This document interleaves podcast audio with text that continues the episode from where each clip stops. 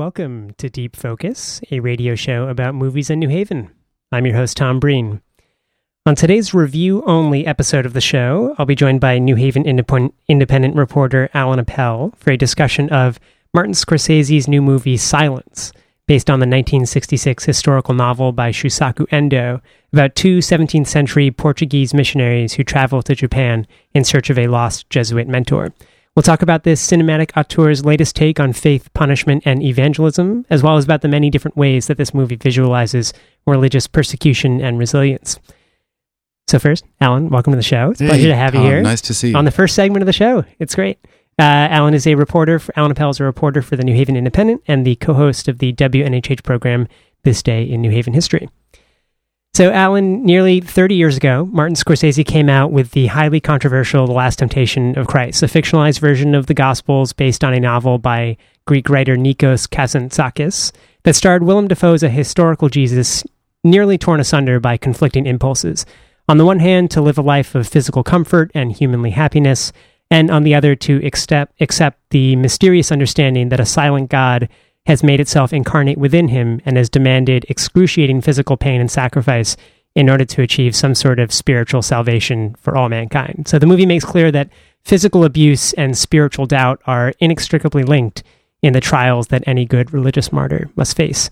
Um, in Silence, we find Scorsese back at these themes of pain, doubt, and salvation, but this time in 17th century Japan, where Padres Rodriguez and Garupe, played by Andrew Garfield and Adam Driver, have traveled in search of their lost Portuguese mentor, Ferreira, played by Liam Neeson.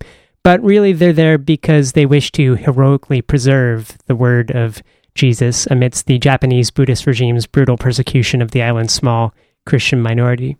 So, Alan, as you traveled from Portugal to Nagasaki to the various desolate Christian communities on the coast of Japan with Rodriguez and Garupe, did you find Scorsese's portrait of the trials and temptations of these missionaries compelling or instructive in any way, or were you simply waiting to see the next inventive, gruesome means by which religious minorities can be tortured by an oppressive, monolithic regime?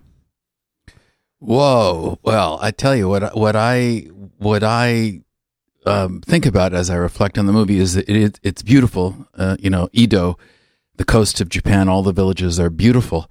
Um, and I really wish the camera had stayed on the gorgeous coastlines um, and uh, and and the the the mountaintops much more than um, uh, on the next torture sequence. You know, I I've got to say, um, uh, listening to your description of uh, what he did with the Last Temptation of Christ, um, it's too much for me to watch this film. I do think it really is just over the top with suffering, and I, you know, I, you know, at, at the risk of offending uh, um, potential listeners um, uh, who who may have a deeper understanding of uh, Christianity and the relationship between spirituality and uh, you know blood flow. I'm this there's the term that came to my mind is kind of like crucifixion porn. Um, and I I uh, I just thought the movie was fatally flawed, fatally flawed, because um, uh, that uh, all this counter Reformation horror, these images of blood and torture, which are extreme and take up a huge portion of this film in the beginning, the middle, and the end, and you know, uh, it, it is working up to um, you know major torture sequences, which it crescendos into at the end. Um, the biggest flaw for me about this film is that um, it never makes the case for me that it's that this suffering is all worth it. Uh, it makes too much of an assumption. I think the movie is missing sort of like a first act. Um, that uh, you know Rodriguez and uh, Garupe, um, they talk about uh, the Liam Neeson character Father Ferreira uh, at some length. Um, uh, and we see him being tortured. But then he disappears for an hour and 10 minutes.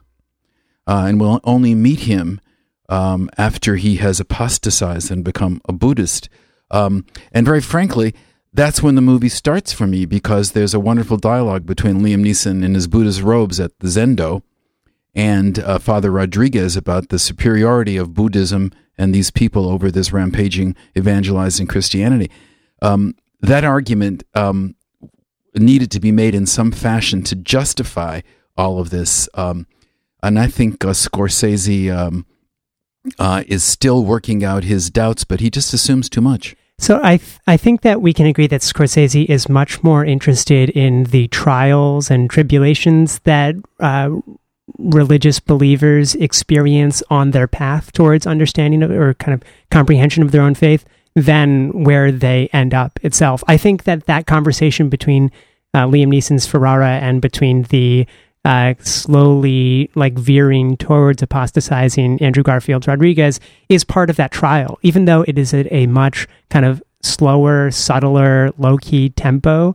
Um, and it's delivered with relative equanimity. This is just like the, you know, there's a reason why um, Scorsese was interested in making a movie about the temptations of Christ as opposed to the various miracles and then the redemption and the salvation and stuff. He's interested in what is all of these different uh, usually kind of my, or at least the ones that I'm most interested in, the more mild mannered, the the sins and temptations that don't necessarily look like temptations, but when they're presented to you, you're really thrown into a lot of spiritual tumult because that conversation, on the face of it, it seems like just a rational debate over which religion is most appropriate for this country or is most appropriate for preaching to the people, and also the kind of ethics of missionary work and evangelism. But, we're but I think that, but, but we're supposed to uh, empathize with these two young priests. Well, I think we're that's, supposed to feel their passion, and I don't think I, I quite I got there either. But I do think that that is what Scorsese's interested in a filmmaker, and that this isn't necessarily a debate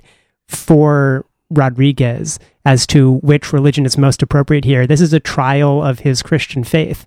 Uh, now, again, that doesn't necessarily resonate with me, but I do think that it's an interesting way to present um, the the struggles of a character over the course of a story. I before coming in here, I watched the nine minute uh, Spanish Inquisition musical sequence from Mel Brooks's History of the World Part One, because I well, thought this, you know, more so than anything else, this silence and its you know gratuitous returns over and over again to this type of religious persecution reminded me a bit of that that What's Mel Brooks antidote? sequence.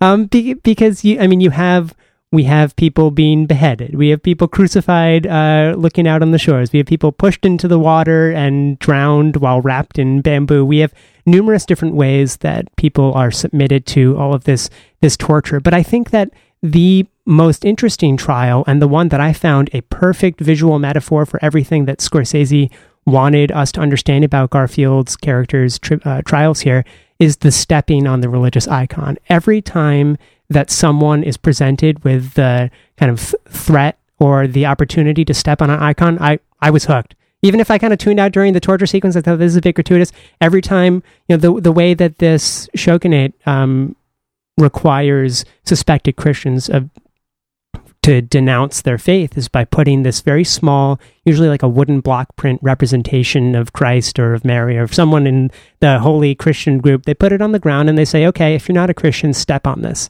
And that happens maybe five or six, maybe more times over the course of the movie. And every single time I found it riveting. Um, did you and and it was it was riveting for me not just because of the suspense and the cutting and the you know looking at people's eyes as they look down and trying to figure out are they going to take that step? But here is just a very small representation of their faith and it's a moment when they have to decide is this just a formality? Is this just a symbol that i'm stepping on or am i truly sacrificing something core to my being? Um, did that did those sequences uh, counterbalance the kind of gratuitous torture for you at all no, they were just they were a relief for, for, for, me. It was a relief that we didn't have to watch, uh, uh, you know, another uh, twenty minutes of uh, uh, of torture, and you only covered a portion of the various ways people could be tortured. Uh, the most gruesome one being being hung upside down in, in a pit. pit. with a little slit behind your ear, so that the blood drops out of you um, one drop at a time. I mean, the Japanese, the Buddhist. Um, they, and, and, they showed a remarkable appreciation of the uh, Counter Reformation um, uh, interest in in blood and the tools, um, which are often represented in in, in you know in in um, 17th uh, century um, compositions of depositions. You know the tools uh, that were used. Um, you know, my problem is the uh, is is that uh, I didn't you know the the physical suffering that that um, that the Japanese peasants were going through. Um, was so terrible. Uh, either it overwhelmed or uh, uh, took my attention away from whatever uh, internal trials uh, Father Rodriguez was going through. Maybe it was a failure of uh, what is that? Uh, which actor is that?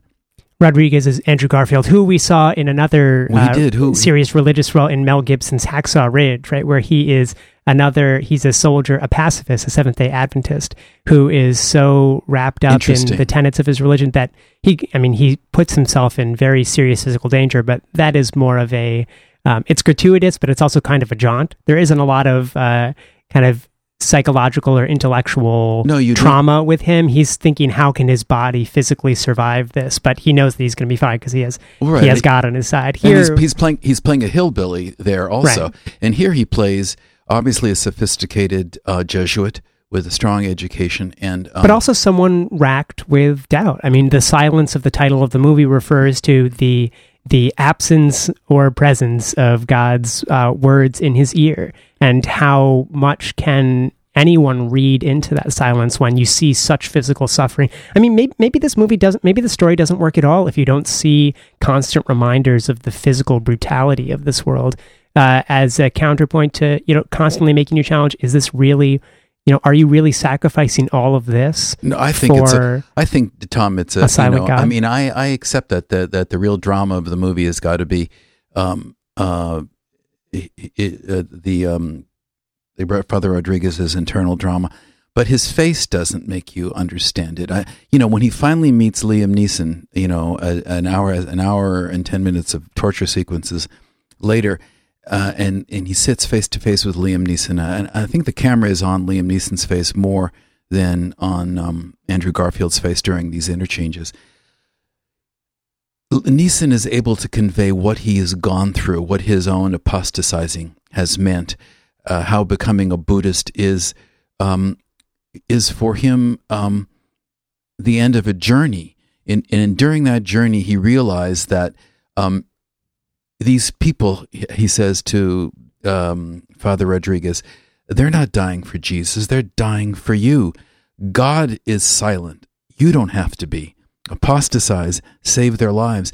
It's so powerful. There's so much character. There's so much. Um, and there's such audacity to it as well to say that all of these people who you've been preaching to they're incapable of accepting what you're saying like what, these- it's the message and the Right. people are incompatible Right, and it's a love of the Japanese. It's a new understanding. He says these people have so much wisdom, but they can't appreciate anything that is not of this world. And you think they're talking about Jesus and when they talk or whatever, they're talking about the not the return of Oh, Jesus, but the the return sun. of the Son. oh that was a powerful scene In, many ways, it's a kind of, uh, I'm sorry, Portuguese missionaries, a lot has been lost in translation here. One of the really interesting um, kind of aspects of this that ripples through, I don't think uh, Scorsese pays much attention to it, is how you can convey these religious ideas when you have such language barriers. And the, the, for me, the most dramatic sequences are, are not the stepping on the symbol of Jesus. Um, um, although uh, there is that Japanese character who is sort of he, who who's uh, the Judas character, and his relationship to that gesture is is is fascinating. But but the sequences when there are debates between the the uh, the shogun's inquisitor and language is an issue, and they have to talk about um, what Buddhism is versus what Christianity is. That's fascinating. But uh, the Andrew Garfield doesn't convey this great internal struggle, and and um, so I think it's yeah. fatal to the movie. You know, the the Bruce Beresford film of many years ago about the Jesuits trying to evangelize the Iroquois, called Black Robe, is fantastic because you see, you really, you actually, you know, you're not dealing with with with peasants who can't speak where, where there's a horrible language issue. They struggle with trying to convey the essence of of, of Christianity to people who don't accept it. Here, um, they're going. There, this is a second generation of priests, and they just assume that the church has been created there, and they're just maintaining it. Uh, you're listening to Deep Focus on WNHH LP, New Haven's home for community radio, and uh, I'm joined by Alan Appel, My name is Tom Breen, and we're talking about Martin Scorsese's new movie, Silence. I agree that Andrew Garfield may not be the most effective at communicating anything other than a kind of eager naivete, but two people, I, I want to focus on two performances, and we've spoken a little bit about Liam Neeson, but one relatively small role, even though he's at the top of the bill, who I found very effective in this movie is Adam Driver as Garupe, the other Jesuit priest. I think talk about a face that communicates exactly what that character is all about. He is the most uh, austere, kind of dour, uh, menacing. It's kind of like an upside down, sunken triangle of a face, and he is the. Uh, he doesn't have. There's not much struggle within that character. He's not really the focus of the movie or the story, but he is someone who both who who both doubts the effectiveness of their mission, but also is so certain that no one can renounce Christ when put to a point of trial. Right? He he knows that if you're if you're going to tremble uh, in front of the Inquisitor, it's okay to tremble, but just make sure that you don't step on that symbol because then you are truly renounced. And I find everything about the rigidity of the Portuguese church that Andrew Garfield is kind of moving away from and towards Japan is embodied in Adam Driver's character. But let's also talk about Kichi. And, and his body is interesting too. He's got this really, I don't know if they these guys fasted for it, but they have these tortured bodies and and mm-hmm. his body is white. And actually, I think the movie makes a very wrong turn when when it builds up to a final uh, to to a, a penultimate meeting between the two of them. I thought they were going to meet, and I thought they were going to debate because because they had developed a conflict about. And instead, we get more torture. Instead, he's tortured. right. So I mean, that that sort of tells you something about um, what Scorsese did. I think he made some wrong decisions. But let's talk about Kichijiro just for a second more. This is a Japanese actor named Yosuke Ko- Kubozuka, and he plays the, I guess the the Judas role. It's actually funny in Last Temptation of Christ. Uh, Harvey Keitel plays Judas, and you know oh. he, he kind of feels like a Brooklyn you know gangster transported to uh, ancient Judea. But but here we have someone who is uh, he is almost addicted to sinning and then repenting. we see him constantly kind of betraying his principles and his family and himself, and then constantly coming back. And he is, I mean, for the Andrew Garfield character, he is, you know, he is the true trial of Christianity. If Jesus is supposed to love the most wretched of the earth, here's the guy who's constantly debasing himself and then constantly not even demanding, he's asking for absolution. And what can a good Christian say except here, let me hear your confession one more time. I found this, a really fascinating character. It is because the, cause the, the Japanese guy is, he's in like the confession racket. I mean, the thing he has learned from the Portuguese priest is that you could like screw over everybody and everything, watch your wife and your children get burned up in, in you know, uh, uh, uh, and, um, and then you're guilty and you confess and you can start again. But he's not malicious in it. You know, he doesn't seem like he's consciously exploiting the system. He's just, he's found something that will repent well, I don't know, maybe it enables his various weaknesses as well, but he certainly found something that he finds a legitimate amount of uh, kind of ease of mind from, and then he's off to selling people well, out again. his character and what he does, you know, that kind of uh, making uh, naive, pietistic Christianity just the gestures without depth beyond that. Make when he makes that work for him.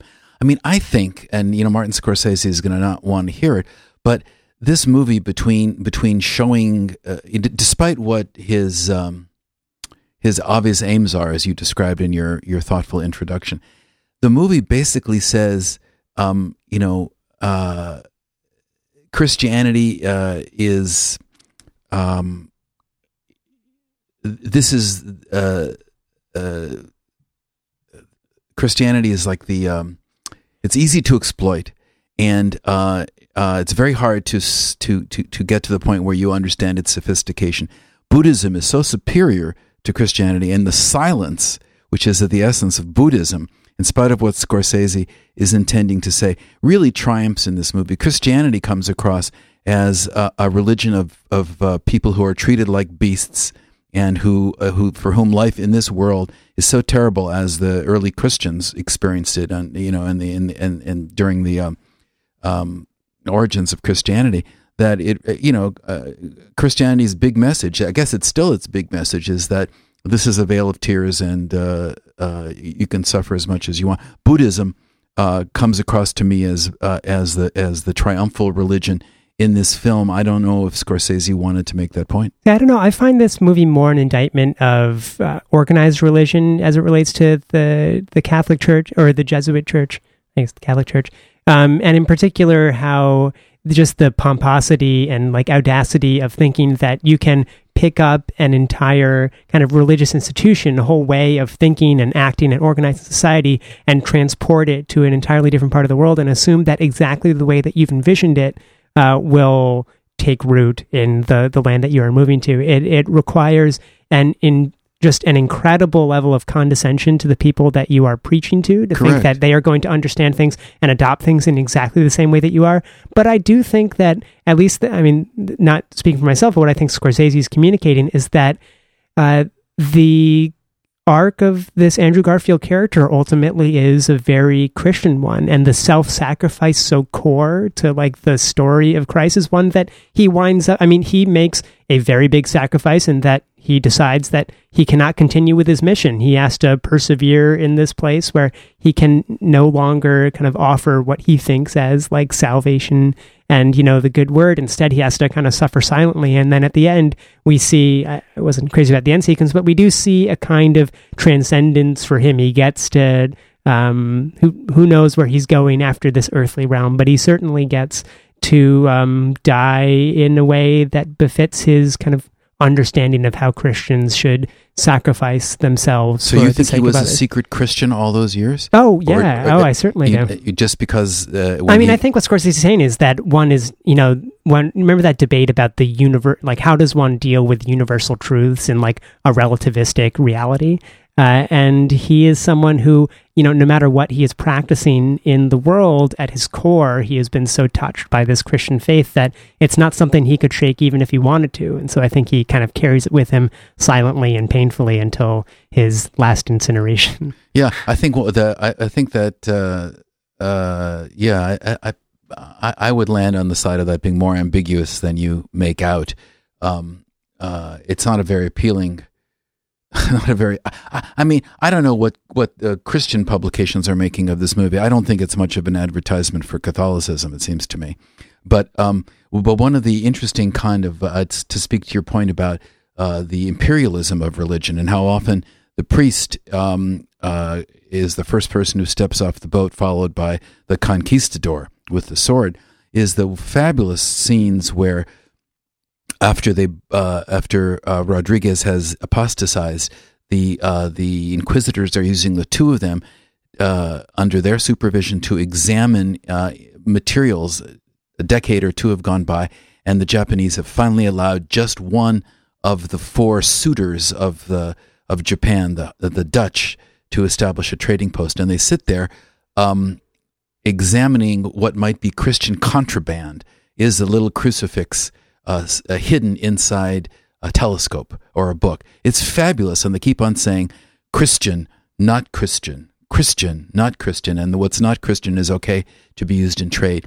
That's wonderful. I mean, that really conveys a huge amount of what uh, the role of religion really was in um, in coming to Japan and to new worlds. And their religious practice has been reduced to nothing but a formality. I mean, a superficial recognition of whether or not this happens to fall in this bucket or that bucket. And that's what I mean. I I really the parts of if I really love the stepping on the symbols sequences. I also really liked whenever the in, the inquisitors and interrogators they took this kind of resigned slump to their bodies and they Yes. pleaded with the peasants and they said we don't really care about this you know we don't care if you're christian just step on the thing so we don't have to kill you That's and i find in i mean that is That th- Japanese they keep actor saying was this wonderful. is a formality the, with right the Inquisitor. Yes. Yeah, I he says it's yeah. it's just a symbol.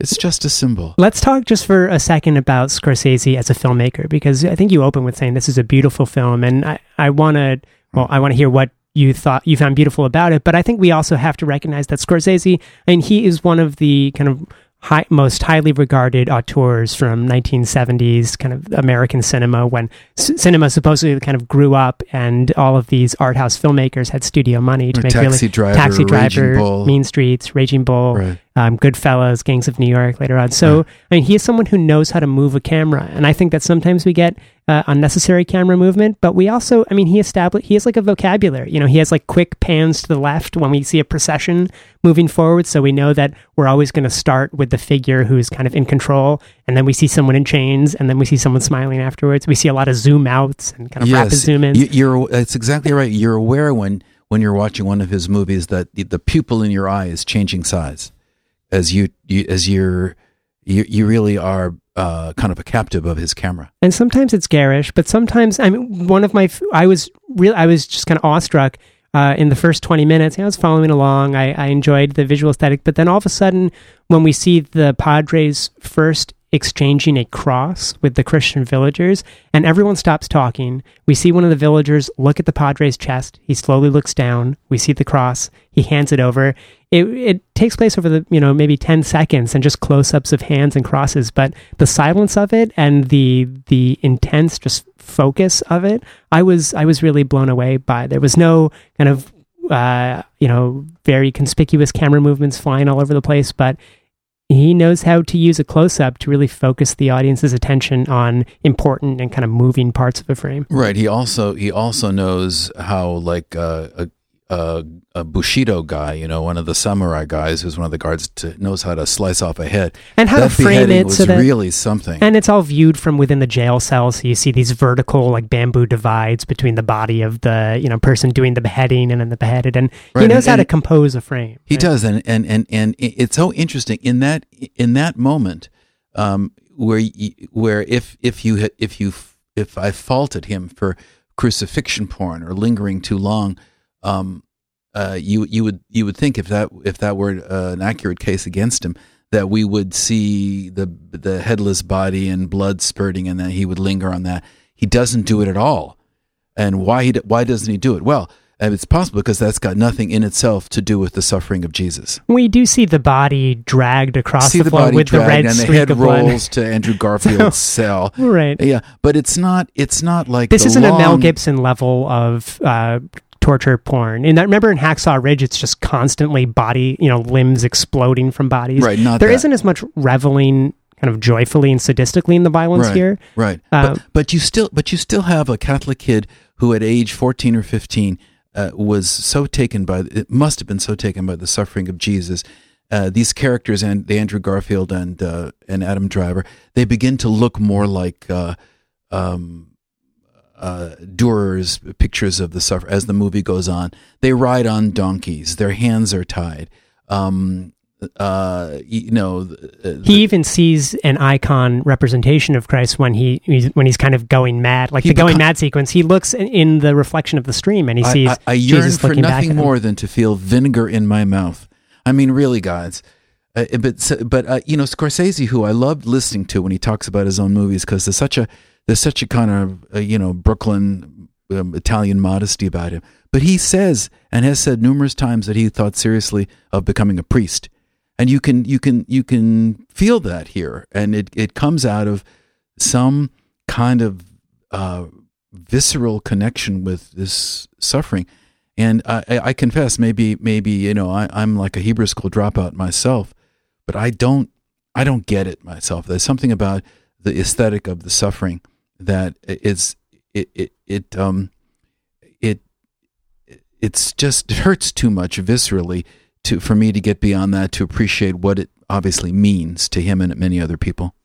I think that Scorsese sees uh, the self-sacrifice and like self-flagellation of Christianity as one way of bringing incredibly proud characters to task, and I think that's something that you you see in a number of his movies. These Oh, people right. with egos of just gargantuan size, and what is the one thing that ro- that instills a little bit of humility in them? For Scorsese, it's this kind of universal truth that this is you know just a a fleeting mor- mortal coil and whatnot, and, and to Well, that, well, well, well, that's right. be And, gentle with it. it- it's funny that uh, I'm I'm visualizing Robert De Niro uh, doing uh, you know push-ups and stuff and staring at himself in the mirror in Taxi Driver in very much the same way that um, that Father Rodriguez is do- is is is doing and um, but uh, but yes. Uh, uh, I'm not sure what I'm agreeing with, but I think a lot of what well the the toppling of proud characters through Yes. christianity i think yeah Yes. um so th- this is a movie that and this the last question i'll throw you away this is a movie that you a couple weeks ago uh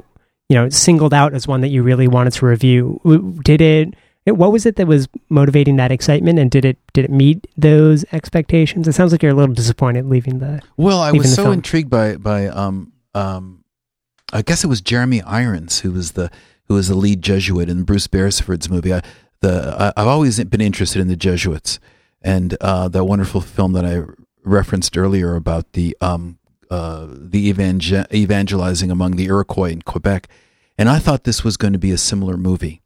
But whereas the Bruce Beresford movie was about uh, a great deal had to do with the journey through the wilderness, um, uh, uh, and, and um, actually the struggle of making the case for Christianity. Um, this movie disappointed me because that aspect of it uh, was not there.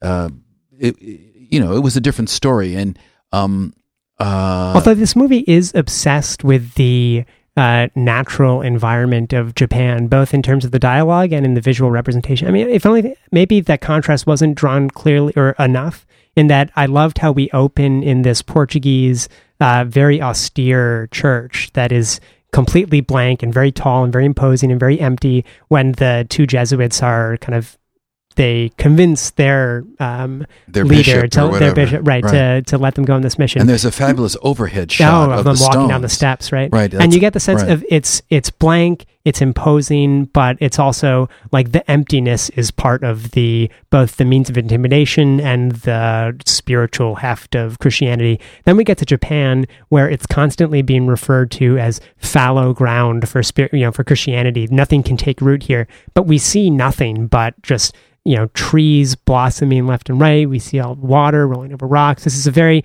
if there's a fetish in this movie it's the like naturalism of the japanese landscape the way Well, that everything is integrated into the environment Well, so you say, but the flip side of that vision of naturalism is it's full of uh, it's full of uh, abject poverty, people living like beasts, mud and rain everywhere. There's a lot of rain going on here.